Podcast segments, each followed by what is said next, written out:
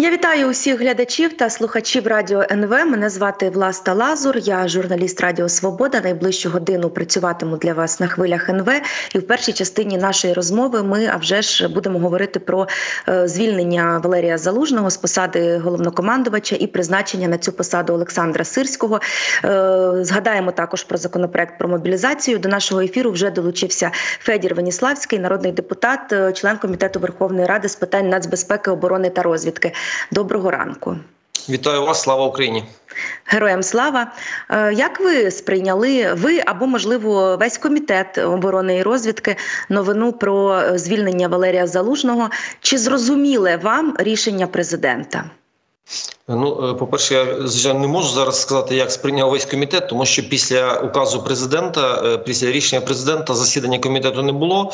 Е, в комітетському чаті ми звичайно обмінялися думками. Ну, скажімо, я особисто сприймаю рішення президента як знаєте, як конституціоналіст, тому що з точки зору повноважень, які закріплені в конституції, це виключна прерогатива президента призначати вище військове командування, і тому ну, ніяких попередніх консультацій консультації ні з комітетом, ні з парламентом з цього питання не передбачає Конституція України. Президент вирішив. Я вважаю, що це абсолютно правильне вірне рішення, тому що ну давайте е, якби бути відвертими. Е, єдиною людиною, яка має максимально повну е, інформацію і від спецслужб, і від розвиток контрозвідки, і від військових, і від політичного керівництва, зовнішньополітичного керівництва держави, це є президент. Він оцінює всю сукупність тих відомостей, які він має. Він ухвалює на підставі підставі цього е, саме такі рішення. Я думаю, що е, кадрове рішення, яке було вчора ухвалене, ну воно у мене особисто заперечень і запитань не викликає.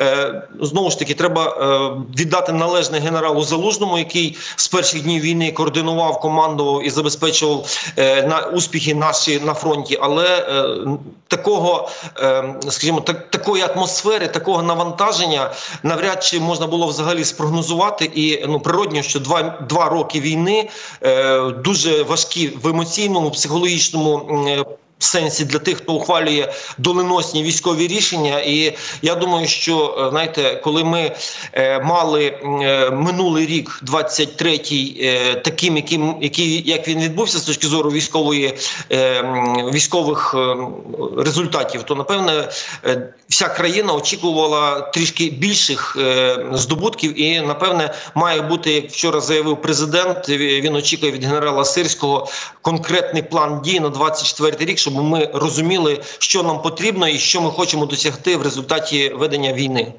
Ми зараз до сирського ще повернемося. В мене ще по залужному одне питання. Ну е, звісно, там моя стрічка новин і в соціальних мережах це це не репрезентативно, але я бачу, що більшість е, людей, які публічно взялися це коментувати, е, вони не задоволені цим кадровим рішенням. Е, і знаєте, тут виникає питання: от ви кажете, що президент має абсолютне право, конституційне право змінювати головнокомандувача. Е, але от е, чого тут більше все? Все таки е, того, що президент не задоволений залужним як керівником армії, і він справді вбачає, що армія там рухається не не в тому напрямку, чи чи тут можливо більше якоїсь е, політичної ревнощі? І тоді вже знаєте, ваші слова про повноваження президента ну можна поставити під сумнів. Він, звісно, має повноважень, але наскільки е, він це рішення ухвалив в інтересах держави, а він а не в інтересах своїх власних політичних. Ну, е, по перше, я не сказав, що президент не задоволений, якби повністю військовим е, з командуванням. Він подякував генералу Залужному. Він е, запропонував йому залишитися в команді, і я думаю, дуже багато посад, які можуть бути корисними для держави, якщо генерал Залужний їх обійме. Це перше. Що стосується вашого другого запитання щодо політичного підтексту, ну в даному випадку це питання для мене воно дуже легке, оскільки мені здається, і в тому числі з вами вже обговорювали що е, ціла низка нормативно-правових актів і насамперед норми конституції унеможливлюють проведення вільних демократичних е, виборів в умовах воєнного стану. Тому говорити про якісь політичні підтекст е, до завершення війни, я вважаю, взагалі е, ну немає жодних е, правових підстав, тому що е, ну більше того, стаття 108 конституції України говорить про те, що е, президент продовжує виконувати свої повноваження до вступу на пост новообраного президента, а вибори провести неможливо. Тому я не бачу, е, що якісь будуть, е, скажімо, політичні під, підґрунтя використані для того, щоб критикувати рішення президента. Це ну один із сценаріїв, скажімо так, про які нам розказують наші розвідки, що Росія буде використовувати саме такий трек, про який ви зараз говорите, для того, щоб розхитувати ситуацію, але ні політичних, ні юридичних підстав для таких саме е, висновків я не бачу. Ну тут скоріше ви одразу на на вибори все перевели. Тут скорі тут дійсно до виборів ще далеко, і будемо відвертими. Залужний взагалі нічого, ні слова, ні півслова не говорив про свою готовність там іти на якісь е, вибори. Е, тут скоріше про таку, знаєте, народну любов у залужного дуже високий рейтинг довіри. Е, його багато українців вважають героєм, людиною, яка стояла на чолі армії там в самий складний момент і стримала наступ. І от існують такі припущення в політичних політичних колах від політтехнологів ми чуємо, що навіть ось цією народною любов'ю Володимир Зеленський не готовий із залужним ділитися. Ну ви знаєте, я думаю, що е, якби все стояло виключно в питанні е, якоїсь там народної любові або нелюбові, то це точно було б визначальним для ухвалення кадрового рішення, тому що е, президент він говорить дуже часто публічно те, що не завжди подобається народу, але це відповідає інтересам збереження нас як нації і наш нас як державності. Тому президент ухвалює ті рішення, які мають знаєте, ну не ситуативну якусь характеристику, не ситуативну ситуативне значення. Вони мають, е, ну я думаю, таке фундаментальне е, екзистенціональне значення для збереження нас, в принципі, як української держави, тому що ми чудово розуміємо, е, Росія при всьому тому, що санкції, які запроваджують наші західні партнери, які ми запроваджуємо, вона в ресурсному плані ну точно потужніша ніж Україна, і в людському, і в економічному, і з точки зору тих запасів потужності, які передбачені з точки, ну якби як основа функціонування держави. Тому для нас важливо, щоб ми ухвалювали якраз е, не рішення, які е, будуть е, відповідати методиці тактиці ведення війни Російської Федерації. Нам потрібно рішення, які будуть точно асиметричними, які будуть ну ну не повторювати е, ті дурні е, методи шаблони, які застосовує Росія, пачками кидаючи на обой своїх військових. І тут знову ж таки е, знаєте, і генерал Залужний про це в своїх е, виступах також е, достатньо багато говорив. Нам необхідно технологічний ривок, нам необхідно технологічне переоснащення, зміна підходів до ведення війни і знову ж таки чіткі чітке розуміння, чого ми е, маємо досягнути через 3, 6, 9 місяців, через один рік, коли ми е, маємо продемонструвати успіхи у звільнення тих чи інших територій, і так далі. Тоді я не розумію, а чому ж тоді Валерій Залужний не задовольняв е, президента на цій посаді? От е, дивіться, якщо там брати до уваги коментарі військових, е, вони військових експертів, та вони говорять про те, що якщо не буде західної допомоги, умовно кажучи, її посилення, то неважливо, хто буде стояти на чолі війська. Ну, в плані неважливо, там це буде генерал Залужний чи генерал Сирський, тому що від керівника армії в цьому плані мало що залежить якщо не буде зброї, так а е, щоб домогтися отримання зброї, тут вже мають працювати політики і дипломати. Словом, якщо фундаментально в цьому нічого не зміниться, новий головнокомандувач навряд чи чимось може зарадити.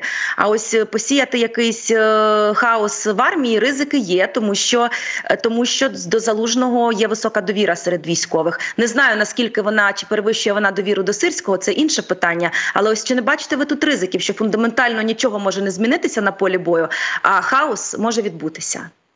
Я таких ризиків точно не бачу, тому що е, ну, перше, е, як я вже сказав, е, я я не вважаю, що генерал Залужний якимось чином ну не виконував чи погано виконував свої ті функції завдання, які перед ним стояли. Але президент, як верховний головнокомандувач, він як я вже сказав, має більш широку картину розуміння, і напевно він вважає, що можна досягнути більш ефективних результатів, більш значущих результатів, змінивши керівництво збройних сил. Ну і знову ж таки, я ще раз підкреслюю те, чого я я почав. Е, ми з особисто я в тому числі і мої колеги з комітету з генералом Залужним Валерієм Федоровичем. Ми спілкувалися з перших днів війни, і в березні були в його командному пункті. І Інші інші е, місяці були в його командному пункті е, в інші дні, але зараз е, ну знаєте, я особисто бачу, що 23-й рік він не е, приніс тих очікувань, які ми з вами, в тому числі як громадяни України, я як е, політик, ви як журналіст, мали і про які ми говорили там кінець 22-го року, початок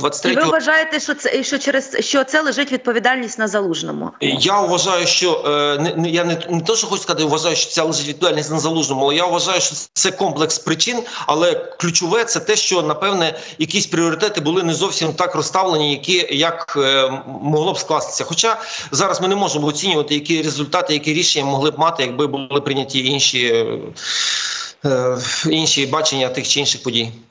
Ну, ви знаєте, тут знаєте, тут можна взагалі багато говорити, згадати на навіть повідомлення в західній пресі, можливо, і українська теж писала про те, що е, якісь речі, готуючись до повномасштабного вторгнення, якісь е, з якимись речами залужний навіть не ділився з президентом, тому що боявся, що Зеленський згорне підготовку до вторгнення, тому що президент артикулював принаймні суспільству е, таку такий наратив, що війни не буде, і це теж дуже часто зазначали в своїх публікаціях е, західні медіа. А залужний, мовляв, там готувався якось е, ну не те, щоби приховано, але можливо не не, не про все е, доповідав президентові.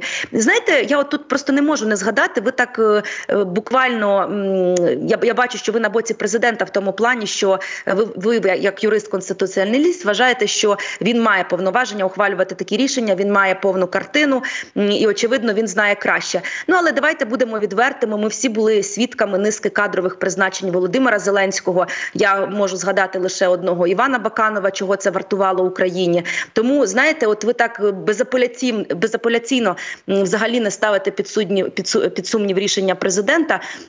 Але ну можливо, можливо, воно помилкове. Ви цього не допускаєте? Е, Ви знаєте, я ж це, е, це ці висновки свої роблю не просто як народний депутат України, е, там комітету з е, економічного розвитку, наприклад, да? а як народний депутат, який є членом комітету з питань національної безпеки оборони і розвідки. Е, Це дозволяє мені мати трішки більше, м'яко кажучи, інформації про стан речей 21, 22, 23 років, ніж мають інші наші колеги. Але ну це інформація, яку ми отримуємо в тому числі в режимі закритих засідань нашого комітету від представників розвідки, від представників військових і так далі. Е, Тому е, я в сукупності цих всіх е, обставин ну точно не ставлю під сумнів рішення президента. Більше того, я можу вам сказати, що так само, як і з головнокомандувачем, з командувачем сухопутних військ, а потім оперативно-тактичного групування Хортиця з генералом Сирським, з перших днів війни і в нього на командному пункті, і потім в Сєвєродонецьку, Бахмуті, Харкові і так далі. Е, Дніпрі, де були його командні пункти, ми з ним постійно на зв'язку і були е, ну е, напевне що щонайрідше раз в місяць у нього, і також бачили картину, бачили ухвалення ним рішень. Я можу сказати так: знаєте. Е, Операція, яку багато хто говорить, одна з найуспішніших, напевне, в цій історії нашої цієї війни, е, це звільнення Сумщини, Харківщини і частково Луганщини. Навіть вона е, була розпланована генералом Сирським, і він мені особисто в такому приватному спілкуванні, ще коли я був КП в Києві в відомій будівлі, на карті розказував, як буде розвиватися події. І потім, коли я дивився через місяць, два, три, чотири, як все відбувається, так як розказував генерал Сирський. е, Ну я е, зрозумів, що це людина, яка має е, ну. Не так, таке стратегічне бачення, яке я раніше точно не зустрічав, і е, ну яке, якщо знаєте, коли ви мені е, кінець квітня, початок е, травня 22-го року розказував, як буде відбуватися події, і я спостерігав протягом півроку, як воно все відбувається точно так. На тих рубежах, де закріплювалися наші збройні сили, де були нанесені удари е, і на Сумщині, і на Харківщині, і так далі, то я зрозумів, що рівень стратегічного е, е, таланту цього військового військового генерала він ну такий, що дозволяє бути переконаним про те, що ми дійсно отримаємо перемогу. Тому для мене призначення генерала Сирського на посаду головнокомандувача воно точно є виправданим. І давайте дочекаємося результатів. Там ну знаєте, говорити зараз про те, вдасться, не вдасться, що може зробити це ну щонайменше передчасно. Я думаю, через е, 3-5 місяців ми зможемо вже оцінювати конкретні результати цього кадрового рішення. Особисто я переконаний, як ви говорите, безапеляційно, практично, що це кадрове рішення 100% вірне в даних умовах. Я перепрошую, що ви чекаєте через 3-5 місяців? Я нічого не чекаю. Я чекаю результатів. Я чекаю Так, результатів. так, так, я зрозуміла. Яких результатів ви чекаєте Дивіться, генерала дивіться, президент поставив завдання головнокомандувачу написати план дій на 24 рік. От як він напише план дій, я переконаний, що комітет з питань національної безпеки, оборони і розвідки в закритому режимі е, також цей план дій буде розуміти в загальних рисах. І тоді ми будемо е, бачити через три місяці досягнуто ті цілі, які генерал Сирський е, зараз запланував, чи не досягнуто. І тоді ми зможемо давати оцінку. Я маю на увазі, я не, не очікую, що ми через три місяці звільнимо там е, Луганську область повністю там чи е, виб'ємо з усієї Харківщини е, ворога. Я очікую те, що буде презентовано конкретні конкретне бачення, чого ми хочемо досягнути.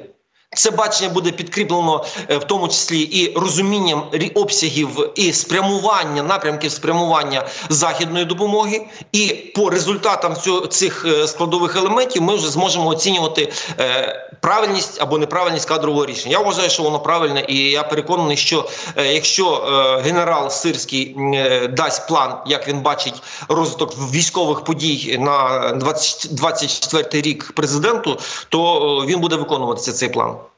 Знаєте, що багатьох теж е, здивувало Е, сама саме формулювання. Та президент сказав, що е, армія потребує там но- но- нових оновлення, е, управління потребує оновлення, нових підходів, тому що часи змінилися, і люди, які стояли на чолі війська, умовно кажучи, два роки тому зараз перед ними кардинально змінюються задачі. Але ж ми не можемо е, сказати, що Володимир Зеленський призначив якогось кардинально нового генерала. Ну це ж та сама людина, яка пліч опліч працювала із залужним, і в принципі я можу помилятися, але мабуть, е, ну я говорила з військовими, і вони кажуть, що це не дуже справедливо е, цю перемогу харківську операцію е, вішати лише на, на Сирського, тому що це вони разом із залужним розробляли. Ось тут ви, ви можете прояснити, по-перше, чому очікують нових підходів до ведення війни, але призначають ну не нову людину, а людину з цієї самої системи з оточення залужного. Так і чому оці всі здобутки, які відбулися, зокрема на Харківщині, от вважають, що до них от прямо прямо причетний Сирський, а, а не разом із залужним, наприклад. Ви знаєте, ну в будь-якому випадку е, верховний головнокомандувач і командувач і е, головнокомандувач збройних сил України точно е, мають загальне розуміння того, як відбувалося планування, е, чи не загальне детальне розуміння. Це ми мали загальне розуміння, е, в тому числі як члени комітету. А верховний головнокомандувач коман- і головнокомандувач мали детальне розуміння. Вони затверджували ці операції, вони здійснювалися ці е, спільними зусиллями. Тому, безперечно, це е, я не говорю, що це виключно заслуга генерала Сирського, але те, що саме він розроблював цю операцію, і то, що він мені її в загальних рисах е, розказував, в, е, якщо не помиляюсь, 29 е, квітня. 30 квітня, десь в цих в ці дні, е, то ну це те, що я особисто бачив, і те, що він мені розказує, як він планував, яким чином е, це далі затверджувалося. Ну, безперечно, затверджувалося головнокомандувачем і верховним головнокомандувачем. Це спільні е, рішення, спільні заслуги. Е, але ну знову ж таки, я думаю, що е, якби трішки інші акценти стояли в 22-му році з точки зору використання сил наявних на той час сил засобів резервів, то можливо і здобутки були ще більшими. Е, І тут, напевне, е, можуть бути деякі питання, але це вже е, знаєте, це вже потребує глибокого системного аналізу. Я думаю, в закритому режимі, ніж так публічно. Це вже будемо говорити після війни, роз- розглядати, аналізувати, що було зроблено більш правильно, що менш правильно, чи що які треба було рішення ухвалити більш оперативно. А в принципі, що вам відомо про ем, авторитет і, ем, і рейтинг, можливо, довіру до сирського з боку е, військовослужбовців? Ну, ви, мабуть, їздите і спілкуєтеся з військовими. Бо, наприклад, в численних публікаціях мені доводилося читати про нього таку характеристику, що це людина, яка не дуже сильно рахується із людськими життями. Саме генерал Сирський більш грубо вчора я бачила і в Твіттері, і в інших соцмережах його характеризували. От буквально таке прі- прізвисько м'ясник на нього казали, теж не тікаючи на те, що він не дуже сильно рахується із людськими втратами. Що вам про це е, відомо і як його характеризують військові? Ну ви знаєте, е, треба ж розуміти, що йде е, е, цілеспрямована е, гібридна війна Росії проти України, і е, в багатьох російських телеграм-каналах я їх аналізую з точки зору якраз своєї професійної діяльності як члена комітету оборонного, якраз акцентується увагу на тому, що Сирський е, типа не не, не, е, ну, не, не скудує бійців. Йому ці цілі, ніяких е, Ну я перепрошую, це не лише в російських телеграм-каналах про це писали. А ви, до речі, маєте всі інструменти прикрити ці телеграм-канали, але мабуть вони вам дуже потрібні. Ну не вам особисто, а владі. Я з вами повністю згідний, і українські телеграм-канали це також тиражують. Я просто зараз я підведу відповідь до того, що я говорю. Розганяли це. Я бачив, як це відбувалося. Якраз росіяни. Росіяни говорили, що е, сирський це ж наш наш російський, наша російська людина, оскільки він уроженець Російської Федерації чи е, колишнього радянського союзу з території Російської Федерації. Е, як він може таким чином діяти? Тобто вони реально бояться сирського. Для мене це беззаперечна беззаперечний факт, і вони розуміють, що сирський дуже потужний військовий керівник. Це раз друге, що стосується втрати, що стосується ярликів, які навішуються, і оцінок діяльності сирського. Знаєте, для того, щоб дати відповідь на це запитання, достатньо порівняти. А я маю таку інформацію, я її зараз не можу вам е, в прямому ефірі в широк для широкого загала доносити, тому що це інформація якраз з обмеженим доступом. Я маю інформацію про кількість втрат до моменту, коли Сирський став командувачем оперативно-тактичного групування е, на сході.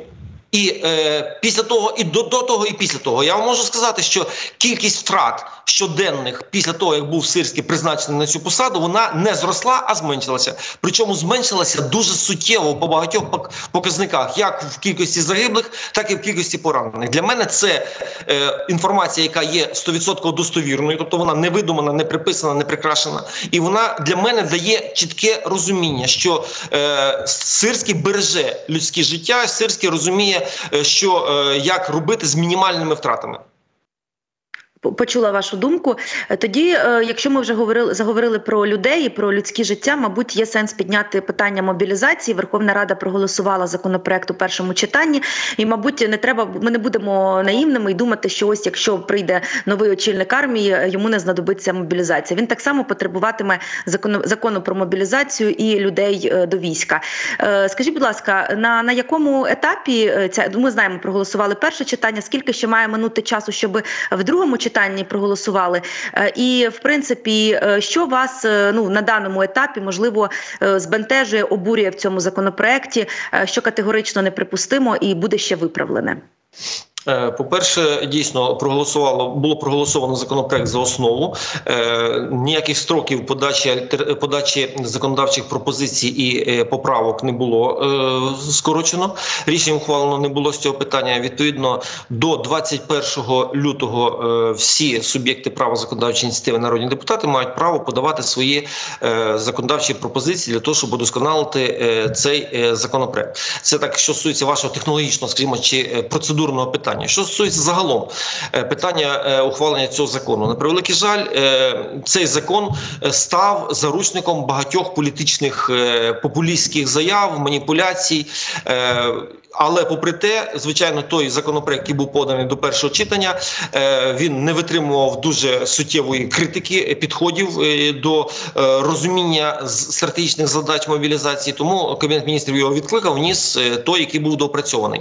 Попри те, що законопроект до того, як був відкликаний, розглядався на кількох закритих засіданнях комітету з національної безпеки, оборони і розвідки, де питання дискутувалися якраз ті, які мають обмежений доступ і декілька відкритих засідань е, були е, фактично по кожній статті напрацьовані спільно з е, народними депутатами, з представниками уряду, з представниками військових пропозиції, рекомендації, як цей законопроект необхідно доопрацювати, виправити, і щоб не було вже таких, скажімо, дуже резонансних питань до цього законопроекту. Кабінет міністрів частково врахував, частково не врахував рекомендації комітету нашого і вніс той законопроект, який ми ухвалили за основу, тому що далі відкладати цей процес вже було точно не е, ну не відповідало інтересам, скажімо так, наш нас як держави Україна. Е, але які питання викликають дискусії? Я про це говорив в тому числі на засіданні комітету, коли ми рекомендували е, цей законопроект до ухвалення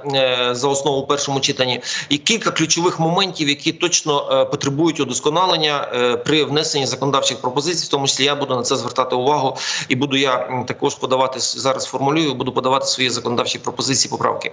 Е, перше, це звичайно питання про е, обмеження конституційних прав і свобод, які е, намагається, е, які е, Міністерство оборони України, як головний розробник цього законопроекту, намагалося втілити. І на відміну від першого чита від першої редакції, який був яка була відкликана в другій редакції, було змінено підхід з точки зору того, що такі обмеження мали б запроваджуватися рішенням суду за зверненням територіального центру комплектування соціальної підтримки, а, саме там блокування рахунків, арешт цінностей, обмеження у праві керування транспортними засобами і так далі. Е, Це викликає сумніви з точки зору як мети адміністративного судочинства, тому що це здійснюється в порядку е, адміністративного судочинства і регламентується кодексом про адміністративне судоч... кодексом адміністративного судочинства в Україні, так і з точки зору процедур. І це буде також змінено, е, тому що, е, хоча конституція допускає обмеження, в тому числі е, права власності, право, право, право, власності, сам сам сам сам можуть бути обмежені в умовах воєнного стану, але механізм викликає багато запитань. Так, це мається для, для, для так, так званих була закладена в першому варіанті законопроекту. Ми точно будемо стежити викликати до, до, наших наших ефірів. Дякую дуже. Федір Веніславський, народний депутат, член комітету Верховної Ради з питань нацбезпеки, оборони та розвідки, був на радіо НВ.